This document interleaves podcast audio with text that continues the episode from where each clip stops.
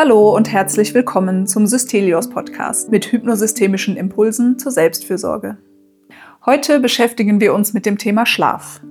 Sie hören Raphael Kolic im Gespräch mit Ulla Göde-Icking, Körperpsychotherapeutin und Motologin in der Systelios Klinik. Als Expertin für Schlaf wird Ihnen Frau Göde-Icking berichten, wie sie Menschen dabei begleitet, einen neuen Umgang mit sogenannten Durchschlafstörungen zu finden. Sie erzählt, was es mit der Biochemie der ersten Nachthälfte auf sich hat und wie betroffene Personen darüber hinaus auf vielfältige Art und Weise auf ungewollte Wachphasen in der Nacht Einfluss nehmen können. Sie werden erfahren, warum es bei der Begleitung hin zu einem erholsamen Schlaf um mehr geht als um Tipps und Tricks, welche Rolle die therapeutische Begleitung dabei spielt und wie es gelingen kann, von einem Erleben des Ausgeliefertseins hin zu Veränderungsmöglichkeiten zu finden. Das Interview wird durch praktische Anregungen für betroffene Personen abgerundet. Viel Freude beim Zuhören!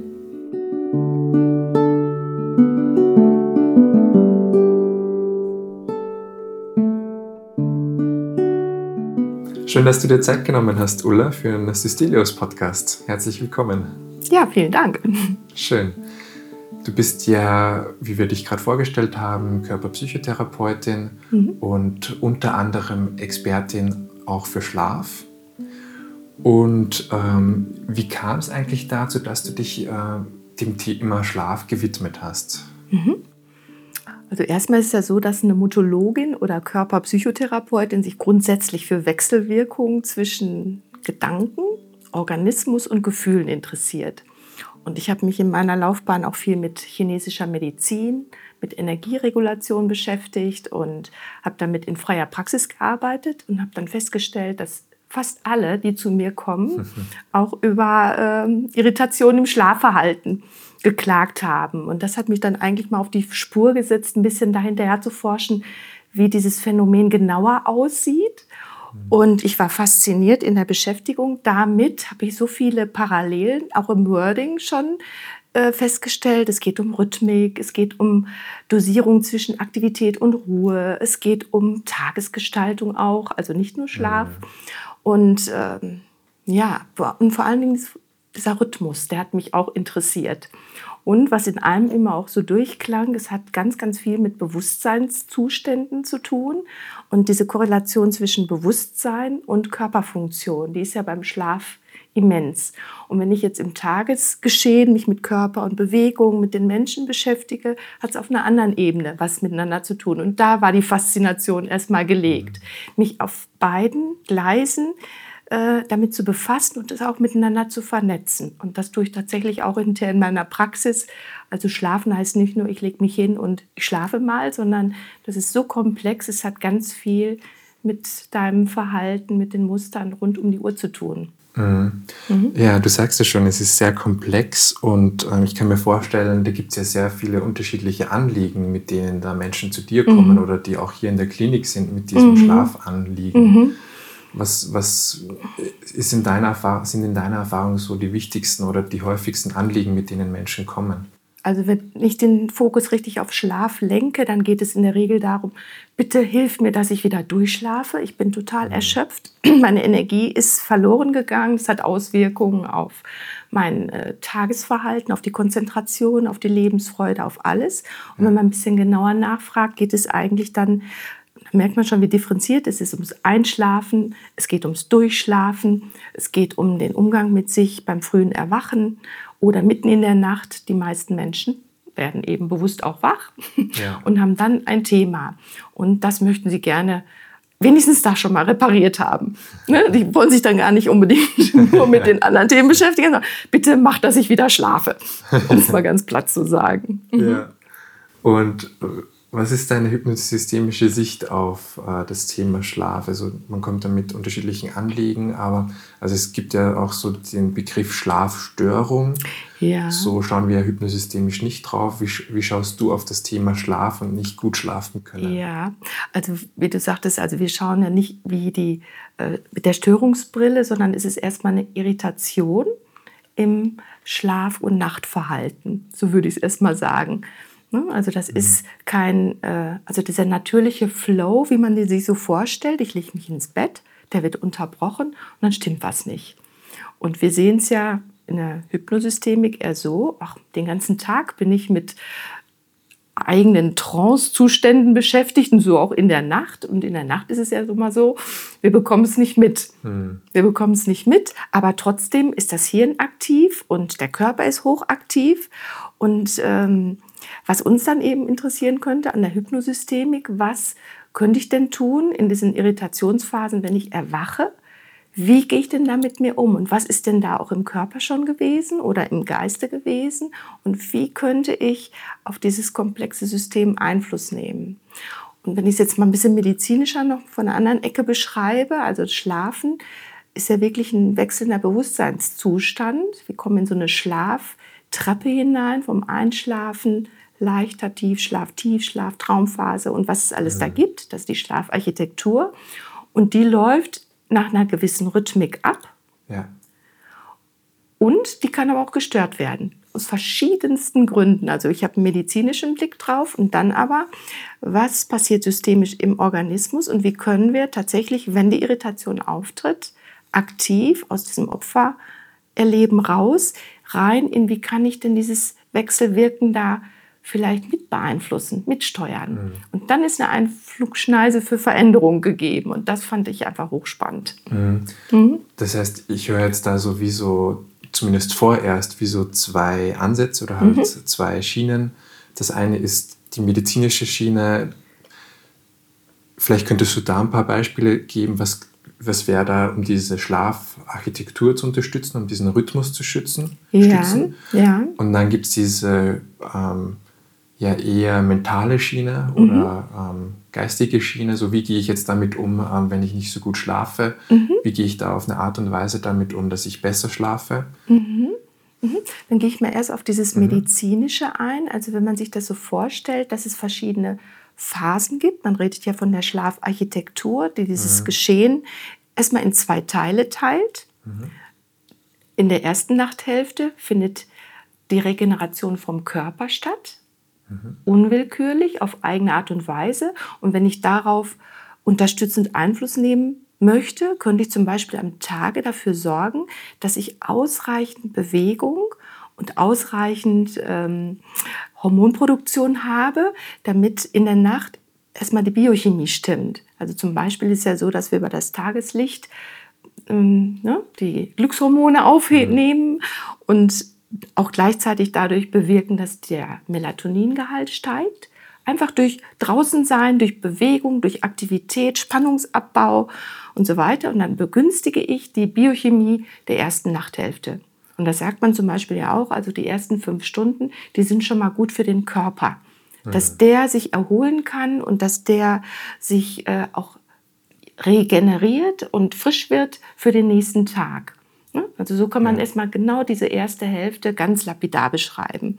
Und dann kommt dieser zweite Teil und auch die zweite Nachthälfte, die ist genau für diese seelische ähm, mhm. Regeneration auch zuständig im Schwerpunkt. Das läuft natürlich alles ineinander, keine Frage, aber in der zweiten Nachthälfte, da erwacht die Seele eigentlich schon ein bisschen mehr. Das Bewusstsein wird ähm, mischt sich schon mehr rein. Der Schlaf ist ohnehin brüchiger.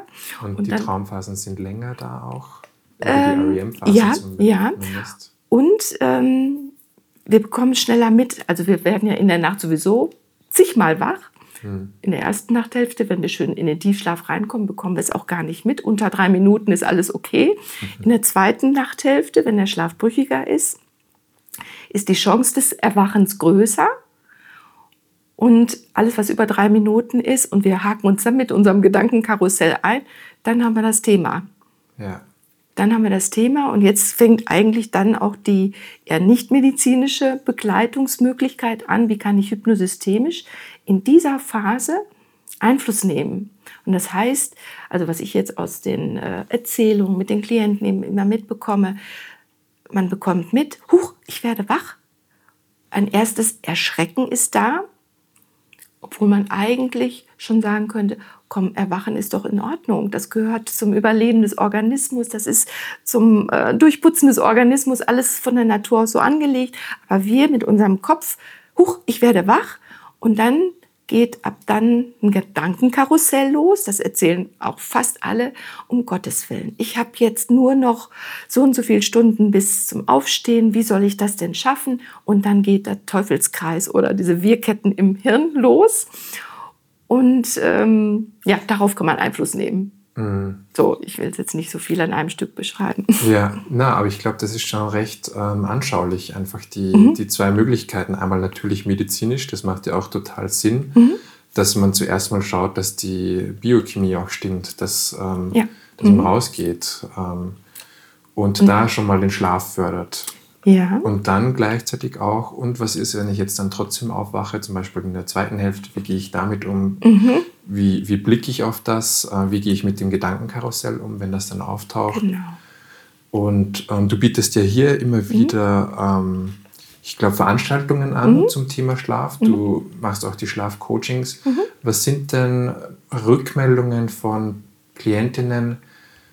Ähm, was finden die besonders hilfreich? Also auch wieder ja. Methoden. Ja.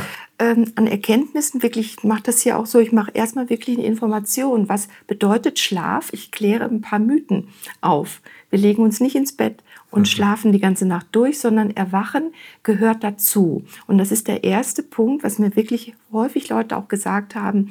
Das war so hilfreich, eine andere Bedeutungsgebung. Erwachen ist in Ordnung. Und das würde schon reinspielen in die Art und Weise, wie gehe ich mit der Situation um, wenn ich dann um zwischen zwei und drei in der typischen Umschaltstunde wach werde, zu denken, ja, mein Organismus ist in Ordnung der macht das richtig so. Und das wäre das Erste, das Erschrecken abzumildern. Und das Zweite mit der Bedeutungsgebung, Mensch, jetzt habe ich noch vier Stunden nur für mich alleine. Niemand möchte was von mir. Ich darf mich ausruhen. Also dann wähle ich auch Worte, die das hypnosystemisch eben auch begünstigen. Wie schaue ich auf dieses Phänomen? Ich gehe ganz anders damit um. Und habe dadurch die entstehenden Teufelskreise oder Netzwerke, die immer wieder neu abgerufen werden. Das ist ja auch immer wieder, was dann sich verselbstständigt. Ach, letzte Nacht war es schon so, morgen wird es wieder so. Mhm. Und das unterbrechen, halt, stopp ich habe noch so viel Zeit nur für mich alleine, ganz für mich. Ich darf mein warmes Bett genießen. Ich darf meinen Gedanken nachhängen. Ich darf Tagträume entwickeln, so nach meinem Geschmack.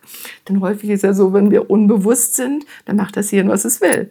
Das kombiniert nach allen Regeln der Kunst, manchmal nicht ganz günstig. Und wenn wir wach werden, kriegen es mit, glauben wir alles, was wir denken.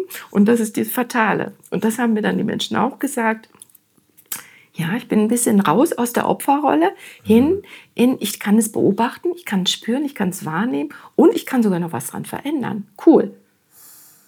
So, in ja. dem Stil. Und das ist ja dann das, was wir hier im Haus auch versuchen zu vermitteln. Mhm. Wie können wir alte Netzwerke anhalten und neue Netzwerke etablieren? Und ja, ja, das also allein die Vorstellung, so als du jetzt erzählt hast, ähm, das ist ja auch interessant, eben so Bedeutungsgebung und Interpretation macht, hat, ein, hat eine Auswirkung auf mein inneres Erleben. Genau. Als du es gerade so erzählt hast und ich stelle mir vor, so ich wach auf, so kenne ich auch das Gedankenkarussell mhm. und boah, ich habe nur noch drei Stunden zu schlafen, ich werde unausgeschlafen sein. Aber das gegenüberzustellen der Vorstellung von, ja, ich habe jetzt noch drei Stunden Zeit, um mich auszuruhen und ähm, ich werde jetzt zumindest die Zeit gut für mich nutzen oder mhm. halt genau mich gut entspannen. Das mhm. macht einen großen Unterschied schon mal in meinem Leben. Also kann ich mir gut vorstellen, dass die Menschen das auch rückmelden. Ja, ja. Was auch ja. vielleicht noch dabei ist, also was ja auch hier in der Klinik schnell ist, in der Nacht melden sich Anteile, Seiten in uns, mhm. die das aber verhindern möchten. Ich möchte das jetzt nicht einfach wie so ein, ja, so, so einfach geht es darstellen. Nein, es ist, auch das ist komplex. Häufig melden sich Anteile, Seiten, die tagsüber wenig Raum hatten mhm. und die werden dann plötzlich auf der Bühne ganz groß. Und dann ist nochmal eine Schicht runter, nicht alles zu glauben, was auf der Bühne ist. Und mhm. das ist oben ein bisschen der Link auch in unserer Hypnosystemik, sich wirklich in so einen inneren Zuschauerraum zu setzen oder in dem Fall zu legen. Ne, schaut man sich die DVD mal an, aber man glaubt es nicht alles, was da so los ist. Kann sich vielleicht sogar amüsieren.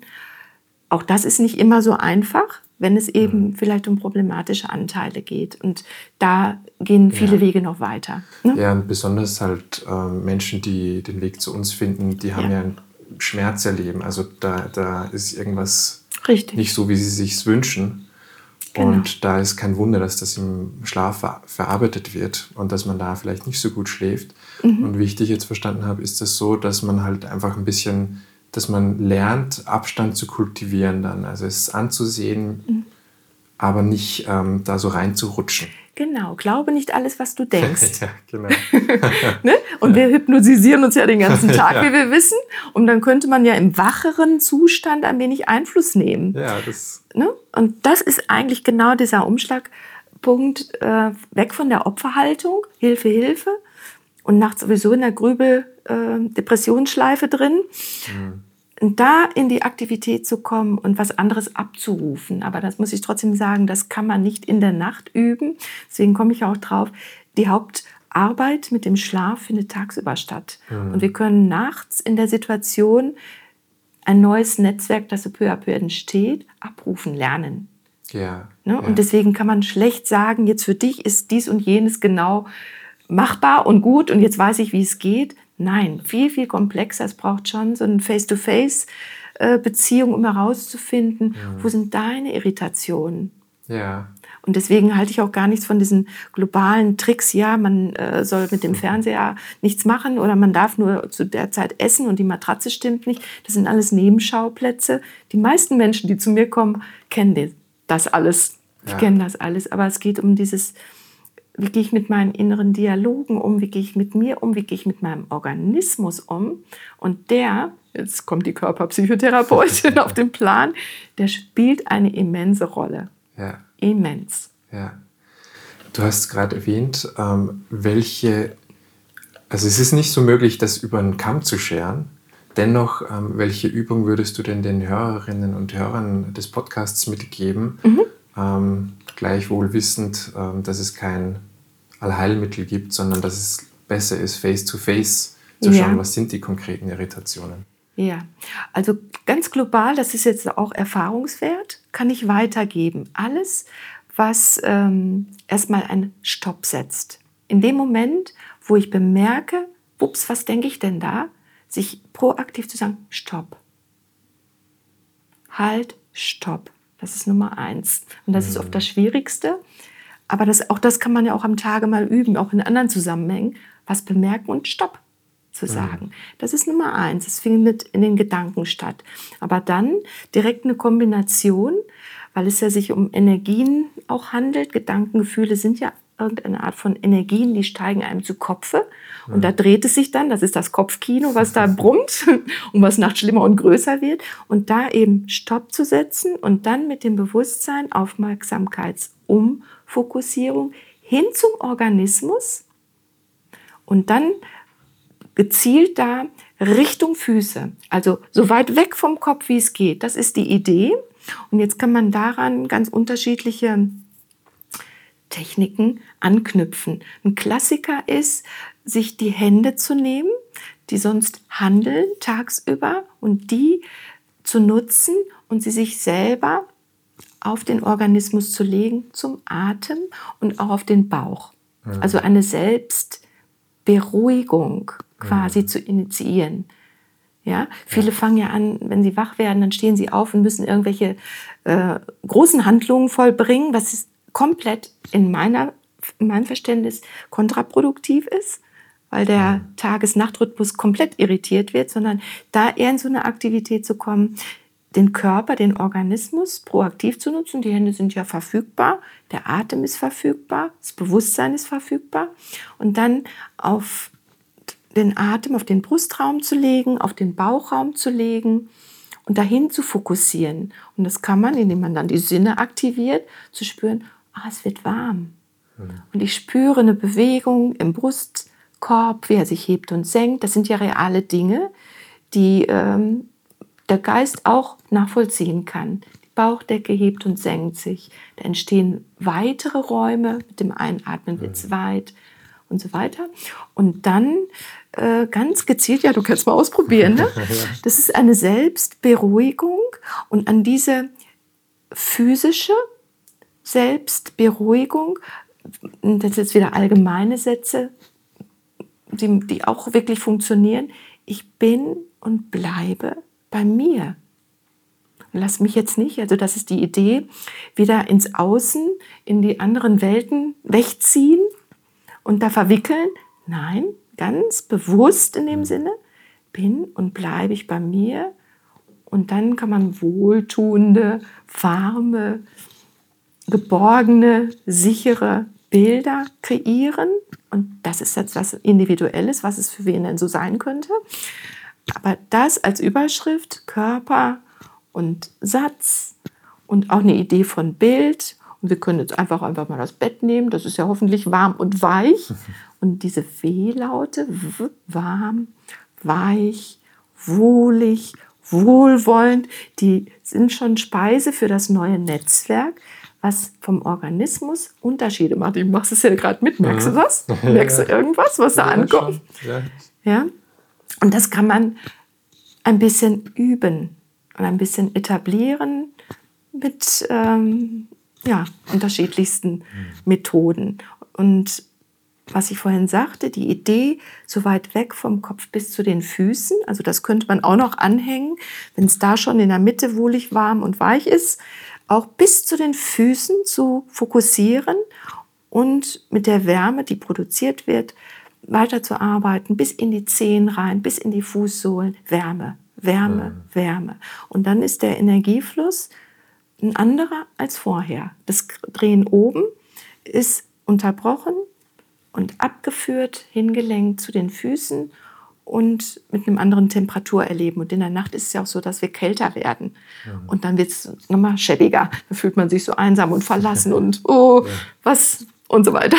Ja. Viel im Erleben macht. Und das sind Methoden von der Grobform, die wirklich funktioniert haben in meinem äh, Tun. Mhm. Was mir die Leute auch gesagt haben, das war eine gute Einflugschneise. Mhm. Also so zusammenfassend so Übungen, die einerseits eine gewisse Achtsamkeit bringen, also mhm. es ist ein achtsames Betrachten von Körperempfindungen auch und auch Verkörperlichung, also weg von dem sehr kopflastigen hin zu ich spüre meinem Organismus. Ja. Und ähm, die Idee mit dieser Übung ist, das wahrscheinlich untertags schon zu kultivieren, zu richtig, trainieren, richtig. damit man es dann in der Nacht, wenn es wieder passiert, ähm, genau. dass man es da dann abrufen kann. Ganz genau. Ja. Und das hatten wir vorhin ja auch. Du kannst am Tage wirklich medizinisch was tun über Aktivität mhm. einerseits, aber das ist jetzt eine Sache, die für die Ruhe zuständig ist. Und das braucht der Organismus, diese Dynamik zwischen ja. Anspannung und Entspannung. Und das sind ja die klassischen Phänomene. Die meisten Menschen sind eng und verspannt, wenn sie mit irgendeinem Thema ja. bedrückt und belastet sind. und das kann man verallgemeinert schon auch so sagen. Und dann erstmal ja, diese innere Dynamik wiederherzustellen durch Aktivität und Ruhe. Und da eine gesunde Balance herzustellen. Und die ist für jeden auch wieder individuell wie viel wovon, die Dosierung, die Regulation von dieser Waage, die weiß nur der Einzelne. Die Seele weiß das. Das weiß ich nicht. Ich kann nur den Rahmen anbieten und die sucht sich dann aus. Und ich krieg's dann mit, passt es oder passt es nicht. Ja. Ja. Hm? So in dem Stil. Ja. Gibt es denn noch eine Frage, die ich nicht gestellt habe, aber die du gerne beantwortet hättest? Also was mich auch immer beschäftigt. Es geht, wie ordne ich dieses Phänomen Schlaf oder überhaupt Phänomene in übergeordneten Kontext. Mhm. Und da finde ich den Schlaf prädestiniert. Hypnos ist der Gott des Schlafes. Mhm. Und man sagt, der Schlaf ist wie ein kleiner Tod. Und was kann es für den Menschen bedeuten? Wie gehe ich mit meinem Organismus, wie gehe ich mit mir, mit meiner Seele in der Welt und mit meinem Dasein? Und wie ähm, kann ich mich vielleicht auch mit Vertrauen, Urvertrauen verbinden mit was ganz anderem, sodass ich auch dazu einer Ruhe finden kann, zur Ruhe kommen kann, zufrieden. Und da könnte man noch viel weiter reden. Mhm. Also das finde ich auch immer hochspannend und das ist auch die Ebene mit den Klienten irgendwann. Das, das heißt, mhm. ähm, welche Lebensthemen spielen gerade noch mit rein, dass ja. ich schlafe, wie ich gerade schlafe und vor allem auch auf diese Lebensthemen zu ja. schauen und die ja. zu bearbeiten. Ja, aber auch mit so einer inneren Anbindung, was will meine Seele? Mhm.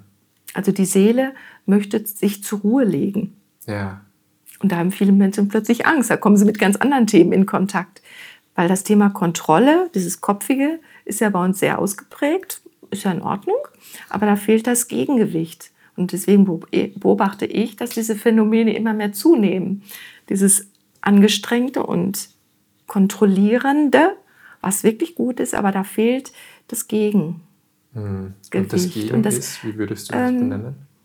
Ja, die Kontrolle oder sich mal überlassen und ein Stück zurücknehmen und sich getragen und geborgen und aufgehoben fühlen in was anderem, was auch immer das sein mag. Und das ist für mich dann das Übergeordnete, was auch nicht fest definiert ist. Also so ist es jetzt. Aber jeder hat, denke ich, schon auch irgendwo in seinem Innern so eine Bezugsquelle. Und ja. da den Bogen wieder hinzufinden, um das geht es letztlich.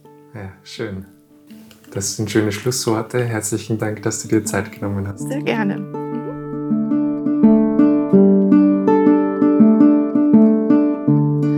Wenn Ihnen diese Folge gefallen hat, machen Sie Ihre Kolleginnen und Kolleginnen, Klienten und Klientinnen oder Menschen, die Ihnen nahestehen, gern auf das Podcast-Format der Systelios Klinik aufmerksam und helfen Sie uns, unsere Angebote für eine gelingende Selbstfürsorge möglichst vielen Menschen verfügbar zu machen.